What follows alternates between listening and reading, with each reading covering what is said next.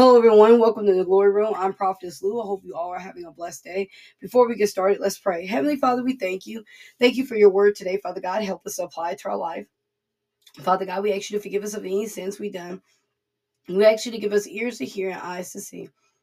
We also ask you to bless the ones that are reading it and bless the ones that are hearing it. Father God, we also ask you to pour out your wisdom and knowledge into us. In Jesus' name, amen. So the verse today is Daniel 5 and 20. But when his heart and mind were puffed up with arrogance, he was brought down by his royal throne and stripped of his glory. Subject, stripped, stripping away pride. Christian truths, I'm going to say it and pause behind each one to give you opportunity to say it if you like.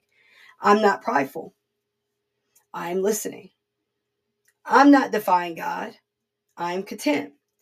King Belshazzar, mind and heart were puffed up with arrogance. We see where pride starts, and which is the heart.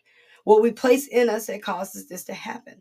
Daniel was telling Belshazzar about his father Nebuchadnezzar and how his father was acting and how his father treated people. And when we are full of pride, we don't see how we treat others and how awful we could be towards others. We only see it from one side because we see no wrong with what we do. That's called pride a lot of arguments and a lot of fighting comes from the spirit of pride because some people don't know how to say i'm wrong or that i did this to cause this and all they can see is how others react and not themselves. Verse 19 he made him so great that people of all races and nations and languages trembled before him in fear. He killed those he wanted to kill and spared those he wanted to spare. He honored those he wanted to honor disgraced those he wanted to disgrace. See he had no mercy on anyone. He treated people in such a harsh way that people trembled out of fear. And he killed anyone he liked and spared who he wanted. He did this. When we are filled with pride, we are blinded by our actions because everything we do is justified. Because he was also warned, just like the Israelites, of their actions. He too was warned not to be this way. He was warned to turn around. And for a while, he listened. But he allowed flesh to take over. Daniel 4 and 27. King Nebuchadnezzar, please accept my advice. Stop sinning and do what is right. Break for your wicked past and be merciful to the poor. Perhaps then you will continue to prosper. He was told before his judgment to change. He was granted mercy before the fall. Proverbs 6:18, pride comes before destruction and a haughty spirit before a fall. A lot of times God would do this. I have never seen or read where God rained judgment on someone without giving them opportunity to get it right a lot of us might sit here and say, well, I I would have done this, I would have done this or that, but God loves us for who we are. And he always wants us to change. And he always give us opportunity to do that because he doesn't want to punish us. He wants to love us, show us, guide us. But if we are unwilling to let go of pride and let go of any other sin, what do he supposed to do? If we are dealing with pride today, Ask God to help you to release that from your life. Ask Him to remove the spirit of pride and the python spirit off of you. And tell Him that you want to be free from these actions and that you realize He is God and not you, and that you renounce this off of yourself now. He will help you, but each day we have to work on this. We have to be able to dedicate ourselves to that. It will be some tough days, but it's okay because we aren't doing it alone. We are doing it with God.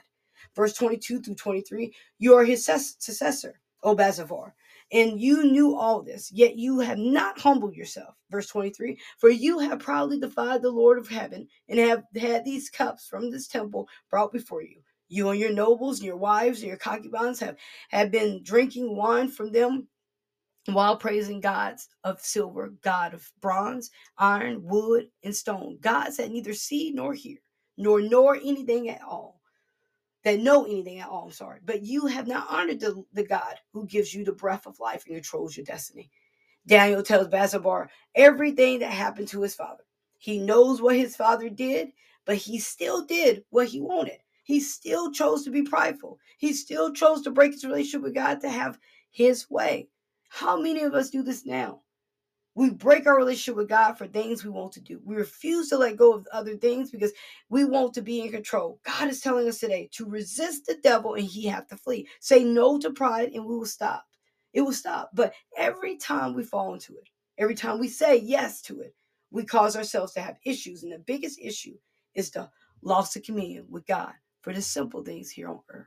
Today, pride is something we have to pay close attention to. A lot of us overlook this because we say it's no way I'm dealing with this because I don't have this quotation marks type of problem. But pride is something you won't see coming at all because it hides itself behind our selfish ideals and desires. It hides behind arguments, behind rage. We have to always go to God and say, God, whatever that's in my heart, remove it. I want to be righteous in your sight, and God will help us through pride.